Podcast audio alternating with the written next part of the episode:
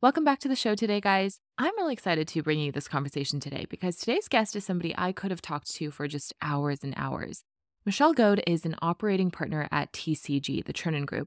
They are the firm that I think of when I think investors in great culture shaping media companies. The Chernin Group has partnered with iconic companies like Barstool Sports, Food 52, Night Media, Cameo, The Athletic, Hello Sunshine, the list goes on and on.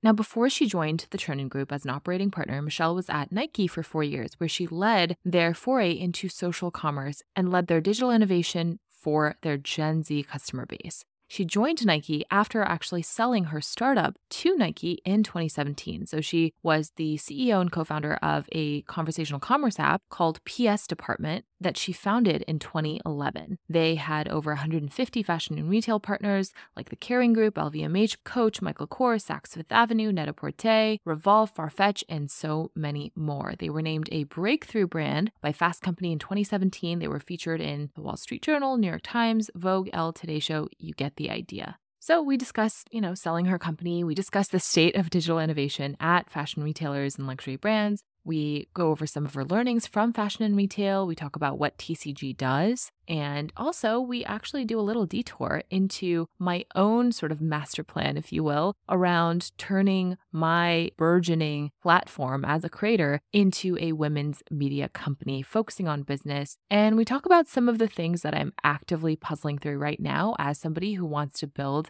and scale this platform. It's a fun conversation. Again, I just love talking to Michelle. She has so much wisdom and and she really understands not only the social commerce space but also media, also women's media. We covered a lot of ground. And before we get started, I want to give a shout out to our sponsor, Lyvecom. Consumers want to see videos of real people using your products on your website before they buy. And the best tool I've seen for that is Lyvecom, plug and play tool that lets you add shoppable videos to your Shopify store so you can make your products come to life through shoppable UGC, product videos, how to, sizing explainers, and everything in between. It's all done with one click, no code embeds. Anyone can do it. You don't need a fancy dev team. They are an easy way to increase your conversion rates on your website, and they create a delightful and immersive shopping experience. So if you want to learn more, just go to lyvecom.com forward slash Dolma, L Y V E C O M dot com forward slash Dolma. They're going to hook you up with 20% off and a one month free trial. So you kind of have nothing to lose. Go check them out. And without further ado, let's get into the conversation with Michelle Goad. We're here today with Michelle Goad. We got connected because of the wonders of social media. I'm super excited to have you. Yay. I would love Thank for you. us to kick off with you giving an introduction of yourself. Sure. How detailed? Do you want to give my my As bio background? Let's get in there. Diving in. So I currently live in Portland, Oregon. And my life backwards, I started my career in the fashion industry. I don't know why I started there. I love stuff. I love buying and selling things and the making of things. I studied economics and art history in school. So I kind of picked a lane of that I thought would give me both creativity and commercial. And so went into fashion. I was actually a designer out of school. I did that for a year. I was really not good at it. And so I didn't enjoy it at all, but I learned a lot. I worked for Donna Karan. And then I went to Barney's and was a footwear buyer. I ended up there because when buyers come in and buy the line, they just pick things and, and leave and there's no feedback loop. And I was like, well, why didn't they buy these other things? These are really cool. And it's opaque. And so I had to go figure out why do people buy certain things and not others. So I became a buyer, learned that. That was an awesome job. I was at Barney's when we were doing like the Sex and the City movies and, uh, you know, footwear was the number one category. It was the Manolo Blahnik moment, you know, in New York City. From there, you see brands that pop and just fly off the shelves. And some brands just are kind of sleepers. What makes a brand fly? And so I joined Marc Jacobs, who at the time was creative director of Louis Vuitton. He was on top of the world and he had invented the it bag. So at the time, I was like, whoa, how do you do that? So I worked for him for four years. I led retail merchandising and marketing for the brand. And that was during the first sort of big retail recession globally. For us, it was really painful. In luxury, you have all of your volume is done through department stores. People were not going into the stores. It was really tough. And just looking at the strategy of these guys, they didn't have one. Right? It was about getting people in the store to buy. Digital was still kind of the underling. I guess for rewind, I had launched Barneys.com in 2005. So I'd started dabbling in ecom, but it was still kind of the redheaded stepchild. No one wanted to do it at that point, which is hilarious to me now. You know, there wasn't a strategy. And I felt like at that moment in time, the iPhone had just come out in 2009. I was traveling all the time. I was on my phone all the time. And I'm like, this feels like where everything's going to go. And I don't know what it means, but I just know this is where I'm spending all my time. And I think a lot of people will. And my partner was in tech. I would come back from these trips and I'd say, Oh, people are texting their clients because they're not coming into the store. And he's like, Hey, you know, if we connected these two people, could that be a business? And, and I was like, Yeah, that, that could be a totally new sales channel for bricks and mortar. And so we ended up leaving our jobs. I started my first company at 30. It was called PS Department. We were honestly, I think, probably one of the first people to do multi brand shopping in an app painfully early. And when you think about the premise of connecting the two people, it was really building a messaging app right from the ground up with end to end commerce enabled. And what that is, is WeChat, except we didn't call it that. We didn't know what WeChat was. This was 2011. So we were building the same time, but it was the same insight, right? People want to connect and buy through messaging. And so started that business. That was a really interesting journey. And, you know, I won't get deep into the world of fashion. And unfortunately, there's lots of friction in terms of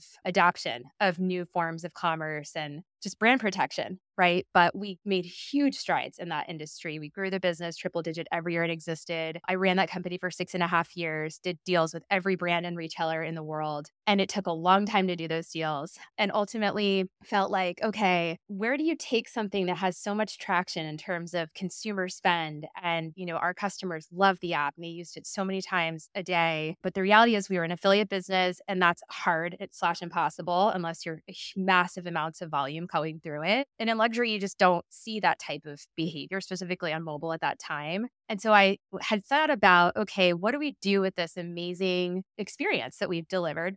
And all of the standard people that you would have thought in fashion were at the table like oh this is cool we want to integrate this etc and ironically nike was one of those people because they had just come out saying hey we want to pivot to d2c they were partners of ours we had a relationship there. And it was what a year was this? this was 2017 so right at the beginning. And you know i made a, a life decision where i was like i don't really want to stay in luxury anymore. I think there's something more interesting and I've been in D2C at that point forever. And I really know how to do that. And I want to help the biggest brand in the world do it. And so we did it. We did the deal with them. They bought us out of our company and we moved our family to Oregon. That was a big change. And so I joined Nike Direct. The president of chief digital officer were the people that I had relationships with. I sat in digital product and retail. And my first job was really one, build PS for Nike. So that meant launching conversational commerce. And then it brought into help us define and drive consumer right experiences that deliver stronger LTV. So that came from looking at the end to end experience in retail and digital and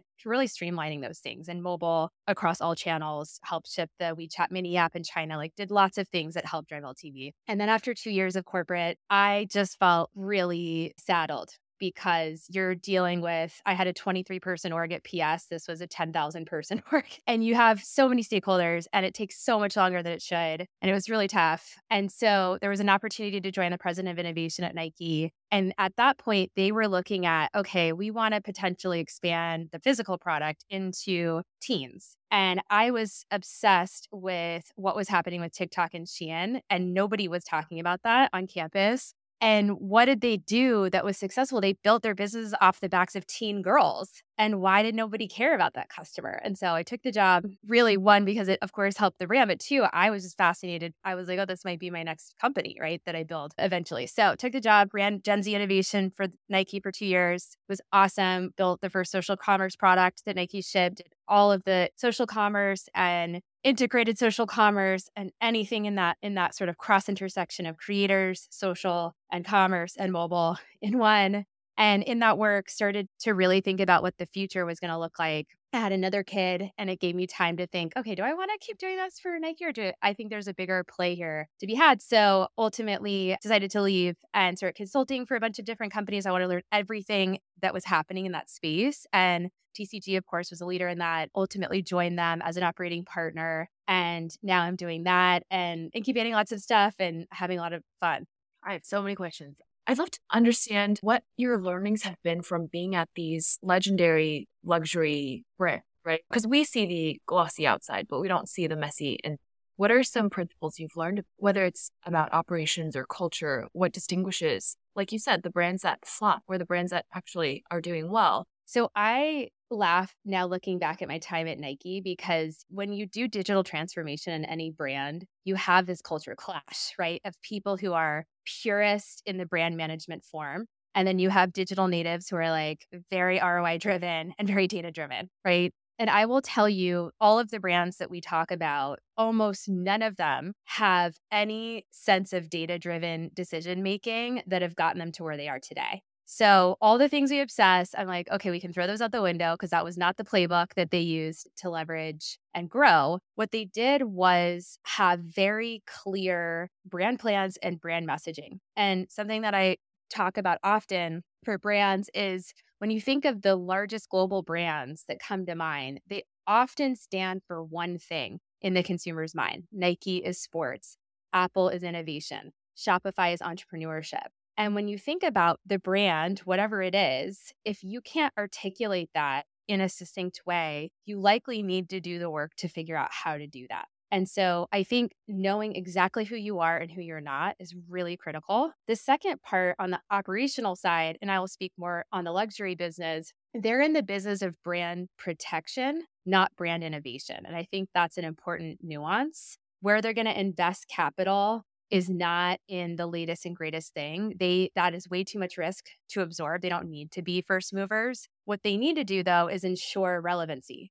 for brands, right? And so I think for anybody who's trying to pitch in and get deals done with these people, it's oftentimes not necessarily the revenue growth that's going to resonate with these people. It's relevancy, right? How are you ensuring this brand is relevant for today's consumer and beyond? So those are a couple things. I think also on the luxury side, it's a formula, right? You have an awesome creative director, you put in an ex McKinsey person as the CEO, and it is a wholesale play with accelerated investment in digital. And that is the playbook. And I think that, you know, as much as we want to push and evolve those areas, it works. So why do they need to evolve? They probably don't need to, right? So those are kind of key things I think to kind of use as a guiding principle when you think about those brands. I think you're talking about what makes a brand hot. It's it's the ability to tap into relevancy that is going to determine if someone's successful or not. Now with social and brands more accepting of social which took a long time, but they're there, I think that they're starting to figure out, okay, this is an important part of my strategy from brand management and there's huge transformation that has to happen as a result because it's just sort of a, it's a completely new muscle for them to use when it comes to that formula that you referenced, what elements of that formula do you think are the weakest or most ripe for disruption? Oh, that's a great question. Most of these brands still think in terms of, I'm speaking specifically in marketing now, they still think in terms of print. So when they do campaigns, the distribution that they think about is almost always the legacy distribution channels. And I think That's it's crazy. a yeah, it's it's crazy that organizations are still structured that way. Social is an afterthought. And so I think, you know, a mm. big weakness of these folks is understanding the fluency and attention that is on social and how to leverage it in a growth minded way number one. I think digital, it's a blind spot for these folks. Like that is not their strength. Almost always the CEO of these companies have no digital background and they historically didn't need to, right? Because most of the business is done through wholesalers. But as you see wholesale and department stores continue to decline, I think it's going to be a problem in the long term for these brands. So those are kind of the two big boulders but ironically, without it, like if you have great product and a great brand, you can become enormous. So, not necessarily deal breakers for them. Are there any brands you consider exemplary to embracing innovation and digital? Oh my gosh, that's an awesome question. Amazon.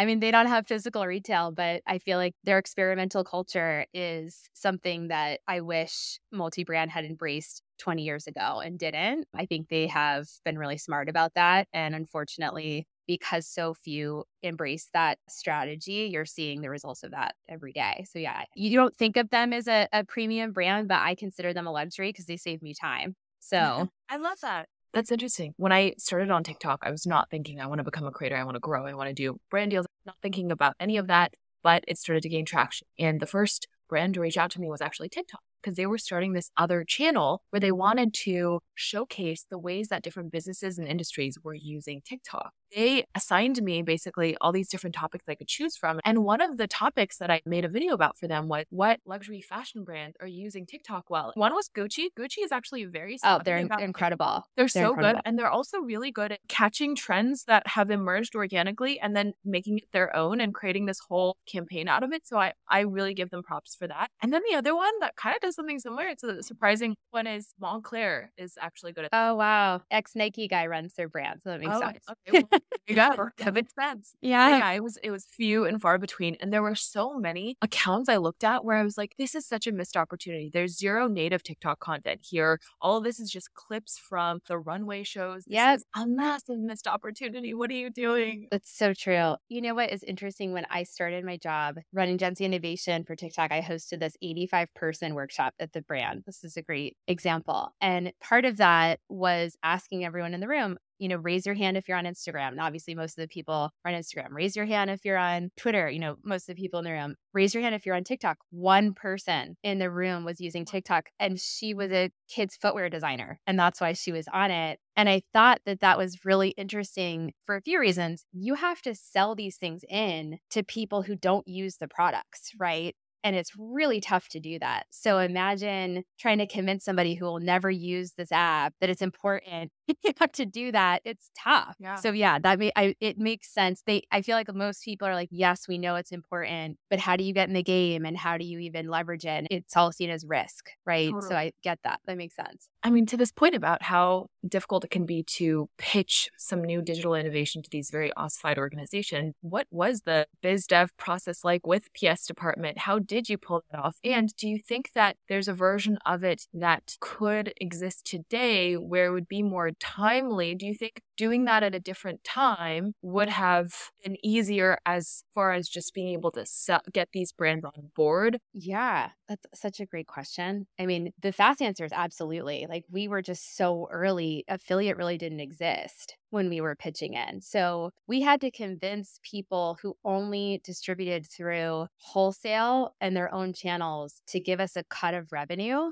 And there was no model for that right? And so looking back, I laughed. I'm like, God, people don't really look at channel economics like we nerds, you know, in digital do. They just didn't. That was so painful. You know, I've spoken to so many people and I keep up with this space, you know, since then on, well, what do rev shares look like now? And has anybody broken through? I think there are industries and verticals that are now looking at dropship models like they weren't before. You're starting to see healthier margins flow through in the like 25 to 30% range, which you can you know, squint your eyes and see a profitable business out of that. Still tough business to run, but you can see that working in a good way. So, yes, I think now it would be easier, quote unquote, to do. I think the moat in citing those brands is still very real. Brand protection is the number one thing that is going to cause someone to not do a deal. And so having a locked idea of how to how to help brands navigate that's super important. But it's still, you know, it's tough. Like it's tough to run a business on those types of margins. I love social commerce, my favorite, one of my favorite spaces to look at. And any entrepreneur trying to get into this space, that's always my like red flag of like, hey, you have to get hundreds of deals done in a very short amount of time. And it's super hard to do that. What's your in? You know, how are you going to do that? So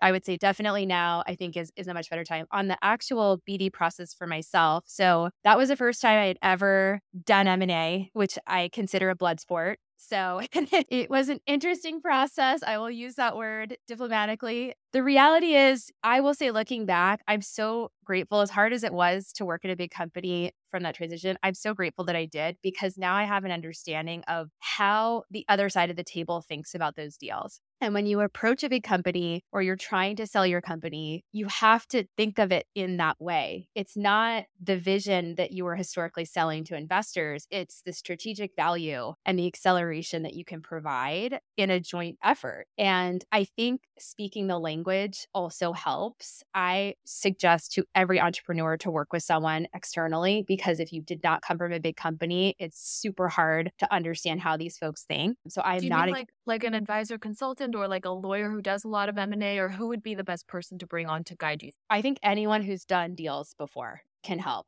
because if you've done a successful deal, you know and understand the process. That would be at the like lowest friction level. Obviously, if you can afford to hire an investment banker, those are the pros. But you know, I think there's lots of gray area and and your investors might honestly like have that skill set. Most of them do. So you've got to get someone at the table that speaks the language. And then for me personally, it was learning the hard way of how do I put myself in their shoes? How do I take myself out of my own company, look at the strategic value that we can deliver and create a narrative that aligns with their strategy, not about your strategy right? You're the small guy in that conversation. So I think that those are really critical components that helped us find synergy. And now on this side of the world, you know, I'm constantly looking at where's everyone going? What's their strategic narrative? And how are all these puzzle pieces going to fit together? And thinking about your business in that way can help you just honestly on the smallest, most minutia level, you make decisions every day of how you're spending your time and resources and budget. Like make sure it's laddering into something that matters. So I think that that's where I would recommend people rethink how they're thinking about their business if they want to ultimately exit to a big co. So, to recap, understand the strategic value of your business to a larger acquirer and be mm-hmm. able to articulate to them. Find somebody who can help you, who understands M&A. And then what else? Would- This is going to sound horrible, but I think when you're in those processes, you have to take the emotion out of your relationship with your own company and realize that you're going to be stepping into a much larger, totally different environment and job. And so framing yourself and your mindset to get ready to change is really critical. Like you're no longer the big fish. You're one of many fish. So I think I think it's mindset would be the third. I mean, optically, selling your startup, it sounds like it was your first startup, right? Yeah. Selling that to a brand like Nike seems incredible, like an incredible outcome. But when you started PS Department, did you think about the exit opportunities? Were you thinking about M&A or were you just like, let's start this company together, this tech company and see where it goes?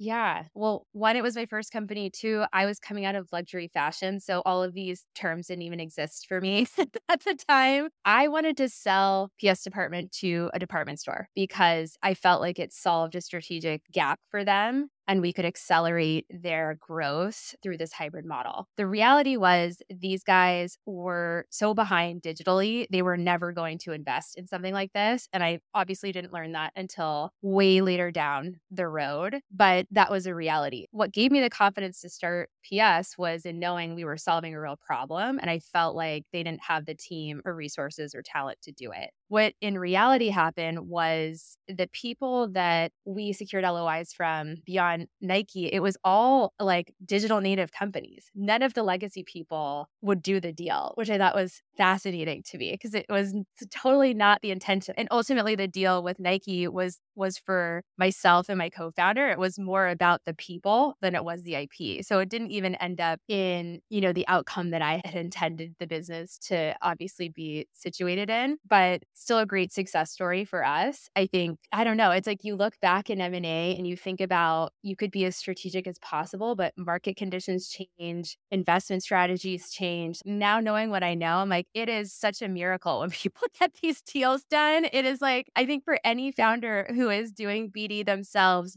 once your business starts working, those things come in all day long, right? You're probably getting brand deals all the time now because you're getting traction and you're like, oh, cool. M&A must be just like this. It is not at all. Like it does not work like that. The odds of closing one of these deals is so much smaller. It's a totally different game. So I don't know. One of my best pieces of advice in this is take those inbound requests that you get in M&A very seriously. Like they are not going to come knocking down your door that often. So I would highly recommend taking those seriously and understanding your own risk, right? When you say no to those, well, how confident are you that you're actually going to be delivering on this valuation that you put on your back? Is that a reality or is there a lot of risk? And be confident that you can overcome that. Otherwise, the deal is probably the way to go. That makes a lot of sense because if you're fielding those inquiries and at least starting the relationship and starting those conversations, if something happens where the market has a downturn or there's, you know, M&A deals are drying up, you want to be able to get ahead of that. And it sounds yep. like, you know, there's a lot of courtship involved in this. Oh yeah, probably. it's months. You're dating to get married.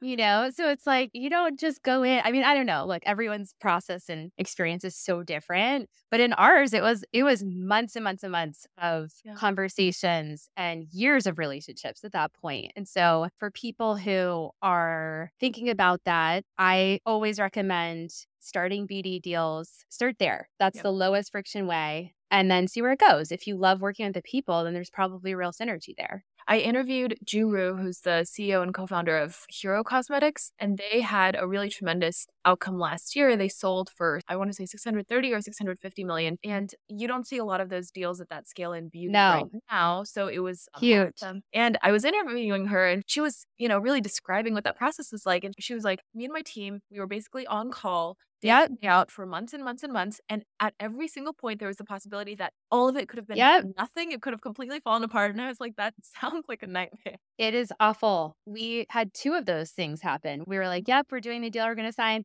poof. I mean, the darkest times, I think of probably every founder you talk to's days, most likely, because they're so fragile, these deals. Yeah. So I would say another piece of advice in this space, because now you've inspired me, of course, is if you are trying to build companies that that is what you have in mind. It's not something that necessarily you want to run personally forever, but it's something you're like, oh, I think this fits into a bigger narrative, et cetera. Make sure you're picking verticals that actually do deals to begin with, right? Another learning for me was luxury fashion doesn't buy technology companies. Like there are almost no, you know, little to no examples or benchmarks in that space. And I had no idea, you know, of course it was my passion, so it didn't matter. But I think it's important for those folks who are starting businesses, look at the M&A activity. Like beauty actually has lots of different benchmarks of conglomerates and holdcos that acquire. Whereas in fashion tech, there aren't that many examples of scenarios like that. So I would always set yourself up for success. You know, there's always going to be outliers in these things, but if that's the type of play you're looking to run as an entrepreneur, just be smart about the realities of exit opportunities and at least know your options, right? Now that we've started to touch on it, you have been at these luxury fashion houses and you were a startup founder and you exited. Having had these various roles in your work experience, did you like being a founder? What did you like about it? What did you not like about it? Would you ever do it again? Oh, wow. Did I like being a founder? I loved being a founder. I loved building the most incredible team. I loved seeing the thing that you imagine and dream up in the, the hands of so many customers and bringing them joy. And that there's no other better feeling to me on earth than that. I think when I joined corporate, it was eye opening how distance you get from the end consumer real quick. And that felt odd to me. You know, I love to this day, it's crazy. Five years later, people still write about our app. it's just like been that long. So I had no connection to our consumer in the corporate context, which felt really, you just, you're so removed from it. And I didn't really like that. And so I think the idea of building is something you just can't shut off. So mm-hmm. ultimately, yes, I'll probably build stuff and experiment with stuff, hopefully for the rest of my life as long as I can. I think doubling down on something it just has to be like very special and interesting enough to do it. I think that's the other part. So I kind of in my current state I play a hybrid where I build stuff and I also help other founders and I help corporates. So I kind of play every piece of the table, but yeah, I'll never not be building something. Can you talk more about your role now as operating partner TCG? First of all, for those who are not familiar, can you say more about what TCG is and then what your role is like? Yes. So TCG Chernin Group is a multi billion dollar growth equity fund that sits at the intersection of content to commerce and community. Lots of amazing early deals before that was even a thing in things like Barstool Sports and Hello Sunshine. And my role as an operating partner is twofold. One is to bring the zillion years of experience that I have in helping businesses grow digitally to the portfolio. So that can be honestly anything from here's how we took, you know, Nike from whatever 2 billion to 5 billion and like these are the tactics we use on the e-commerce side to, you know, okay, we're wanting to stand up social and influencer strategies like how do we help the business think about viral loops in that space? Like I kind of get high level and in the weeds, depending on what it is. So that's part of it. The other part is looking for deals. So, who has the attention of consumers and who's making noise and who has an interesting community? And is there something to be done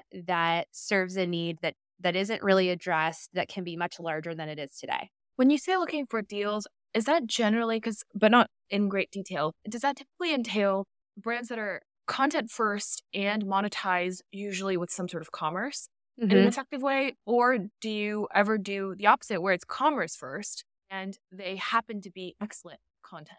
Yeah, I feel like there's there's examples on both sides. And so there's not one way. I think, you know, historically you look at businesses that most likely started as media co's. I think that's, you know, most of the deals kind of look like that or sorry, rather companies in the portfolio look like that. So they started as media companies, they grew, they have incredible top of funnel engagement and then they either want to add commerce as a next you know level of the business and brand so that's where you know that would be under it and then that's the growth strategy or they already have both and the idea is let's tack on more top of funnel creators to make this a broader play and accelerate commerce by up leveling the system. So a lot of media companies will start out as an affiliate as an example and let's like actually build a proper commerce operation to support that. So those are just different examples of of different takes of the TCG portfolio. I mean, I'm on your website right now and I'm looking at the portfolio page and it's quite a range of things ranging from Mr. Beast and his team and Oura Ring, Lovevery,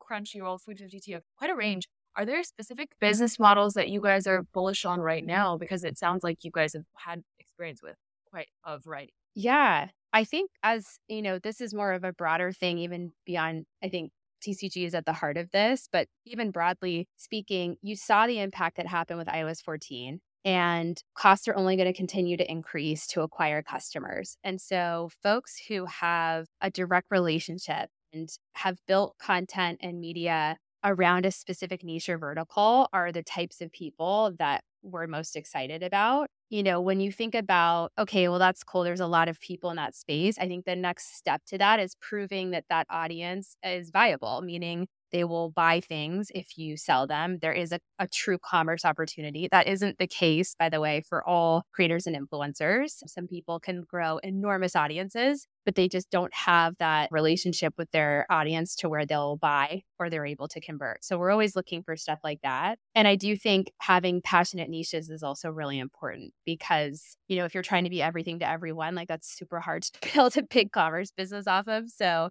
kind of going back to the beginning of our conversation, like you have to stand for something as a brand to become a, to move from a personal brand to a consumer brand, you have to stand for something. Just one glance at your portfolio, and I can see that you guys lean towards cult brands. Basically, I mean, Barstool Sports, the target audience, but that is a cult brand. Yes. You know, everything A brand and Hodinkee with their watches, right? Very active, engaged, niche community of watch lovers. I'm guessing you guys have done this a number of times. You probably have a combination of qualitative and quantitative things that you look at.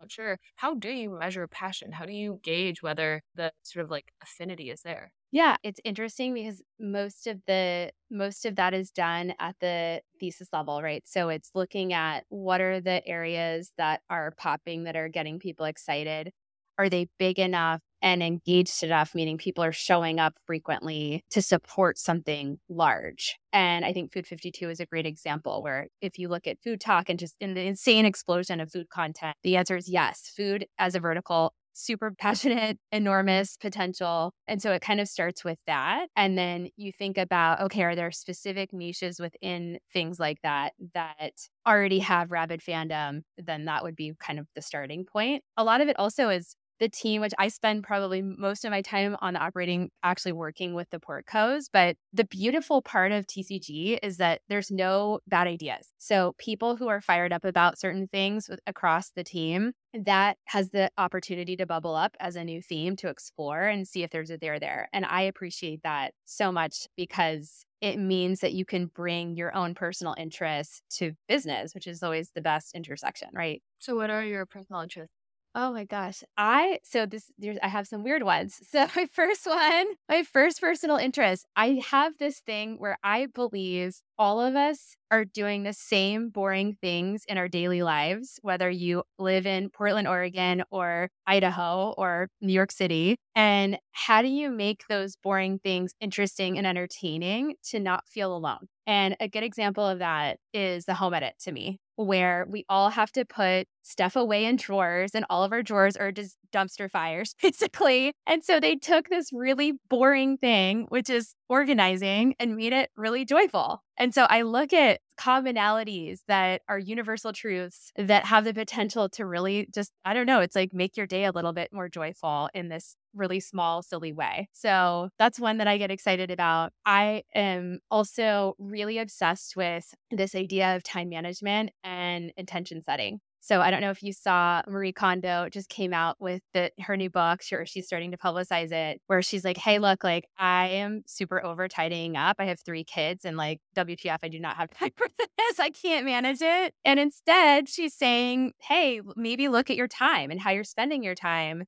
as a way to tidy up in a different way." And I think that that concept of what does success mean to people? How do you ever feel like you're good enough? How do you know how to say no to things? Like that is so fascinating to me and powerful. Um, so that's the second. And then the third is anything involving nostalgia. Like mm-hmm. it's just, I can't stop. Like I'm obsessed with it. I feel like the stuff that's coming out with AI is really cool as a mashup. Like I just can't turn it off and I can't stop looking for stuff in that area. What's really fascinating that strikes me as you lay out these examples mm-hmm. is that by looking for amazing content brands, in a way, you are basically this anthropologist of where culture and society is right and what people are doing and how they're behaving and what, what is shifting in that because basically content and media are just sort of manifestations right? They're the yep the entities that people rally around to find community or find entertainment or education around these different shifts in broader cultural trends. 100% i think such a good example of that is epic gardening which is part of the portfolio like you saw you know gardening has been a thing forever but i feel like the growth that happened over the pandemic was insane and it's one of those things, it was, we had a culture shift and Kevin's been doing his thing for a long time. He's incredible at it. And now you have this huge opportunity right? Because there's so many more gardeners in the world. And yet that's just like, okay, culture shifted. Now this is a thing. We can make a consumer brand out of this, right? I think that's that's a, such a good example of what you just shared. And there's also something there. I'm not super familiar with epic gardening per se. What one thing I've also noticed about content and media is that even if it's something that's been spoken about before, packaging it in a different way or with a different tone can matter so much. I think a lot about women's media. Yes. And I'm fascinated. I'm obsessed with categories of lean in feminism and then girl boss feminism and then yes. no one is like post girl boss what are we even now? We're nothing. We're not allowed to be anything. No, just don't be, do anything. I actually think about that a lot. I'm like what is the female equivalent of barstool sports? Like we don't really have that. And i'm fascinated by that and it's like a lot of these especially when it comes to more of this sort of professionally oriented and i i think about this also selfishly because this is literally the content i create is you know content for professional women. Yeah I think the reason my page on TikTok has gained traction is because women are starved for content that acknowledges their ambitions and aspirations and sort of professional lives in a way that is both aspirational and relatable and interesting. And, and we just don't see a lot of that. And so that is just I don't know. I'm just kind of like word vomiting at this point because I I think about this a lot, but I'm just, yeah. Like, what do you think about this, and what do you think a brand, a media brand, that would really look like today?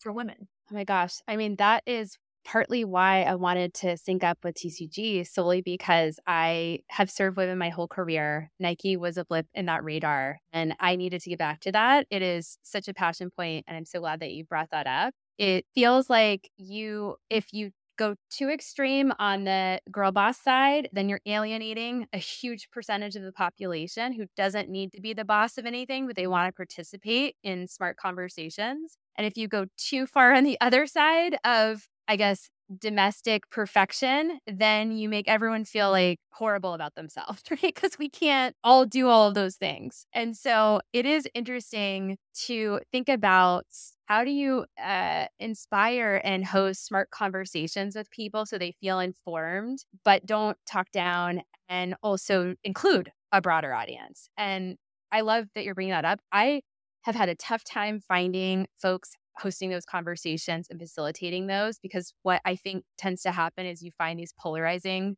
bookends, which I think those clearly work. We have lots of examples on both sides, but the modern woman has to do all those things. You're required, or whatever it is. Like, you know, if you have kids, you have to participate in certain parts of life and eh, you have a career and you're in a different system. And I haven't seen anybody sort of talking about that more broadly of, okay, well, how are we juggling all this? Because it's actually not working. It's super hard. So I, I don't know. It's a great question. I haven't come across any. That would be an incredible human to exist or narrative to exist. Marie Kondo's sort of comment was the first time I'd ever even heard someone say, you know what, I've evolved, right? And that was Serena just had that moment. Like, I am obsessed with seeing people outwardly say, like, I've evolved and I'm going to change and come with me on this new journey. Like, that is so special. And yeah, you're right. I don't know anyone amplifying those conversations. And I think what's hard about this, because I spent a lot of time thinking about this, I think what's hard is once you find the message that resonates and kind of taps into a moment in the zeitgeist, once you have established it,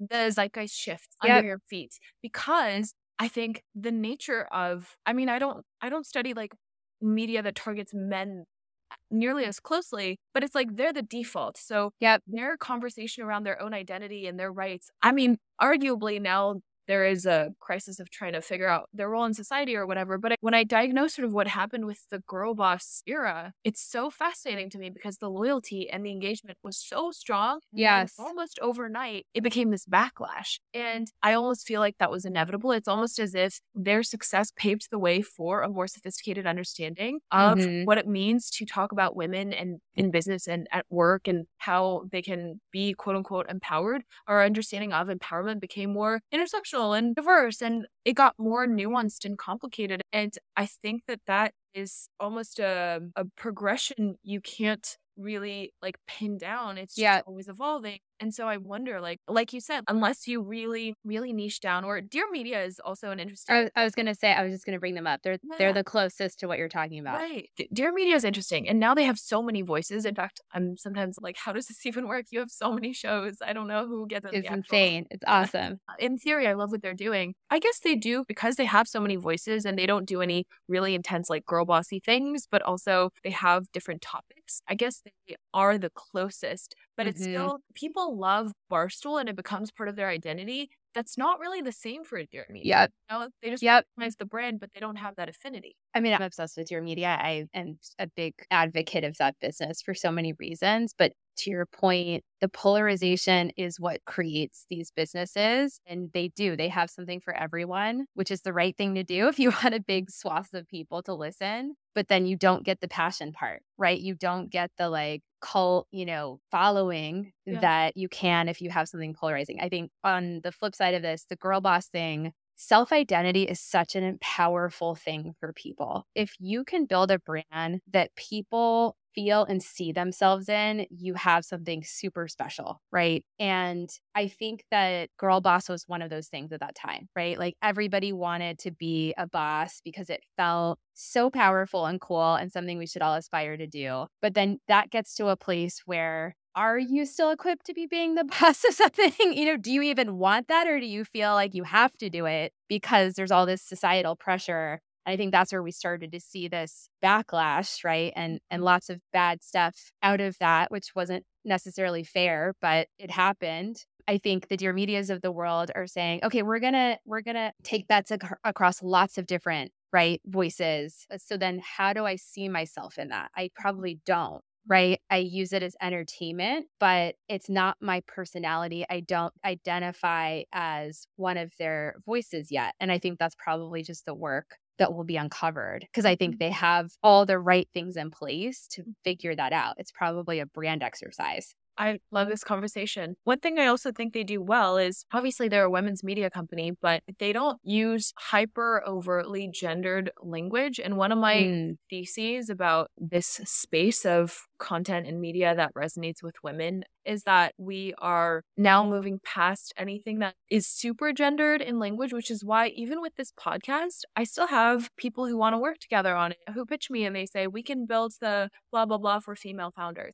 Yeah. the time for that has passed. And that's a funny thing for me to say, especially, but I think that there's almost this shift to, well, if it's truly inclusive and truly pro woman, then it almost would not use that language because yeah. doing so, it feels still very narrow. And so, even as a creator in the space, I'm always trying to figure out what is the language that still lets people know, you know, I'm trying to amplify mainly female founded brands and smart women like you, but also not make it this like rah rah, like hyper girl bossy thing. Even though I was, by the way, I was girl boss, I was so intimate. I love Sophia and I love what they did, but we can see that it no longer resonates in the same way. So, right. I guess if you think about it goes back to brand, right? It's like all the big brands that we we get excited about i think have to stand for something bigger than gender they have to and even if i think Spanx is a great example where it's like very clearly women's focus now they're broader and their apparel business is pretty big. Mm. And so what's the thing that i think in your you know in your own business like what's the thing that yes you want to use women as the catalyst to accelerate but what's the bigger broader thing the stories that you want to tell?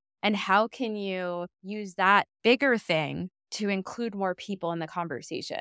Right. Every female that's ever raised venture capital has their stories of like, oh, I feel like it was harder and blah, blah, blah. The reality is, boil it down, you have to find people that connect with your pain point and your mission and if that's gendered, you're just cutting and narrowing those things versus trying to be something that universally people can see themselves in, regardless of what they identify as. And I don't know, for some reason, I am obsessed with supporting women because I understand that consumer probably better than most. And because it's a lived experience I have, I also, though, know that every business has a reality that they can't necessarily just serve one particular area and get really, really big. Yes, women's businesses are huge and massive, but I do think it, particularly in media, it's like if you want to do something in business, well, men and women both work in business, right? And that just, it again, it depends on what, how big you want this to be, what gets you fired up, right? Is it just the female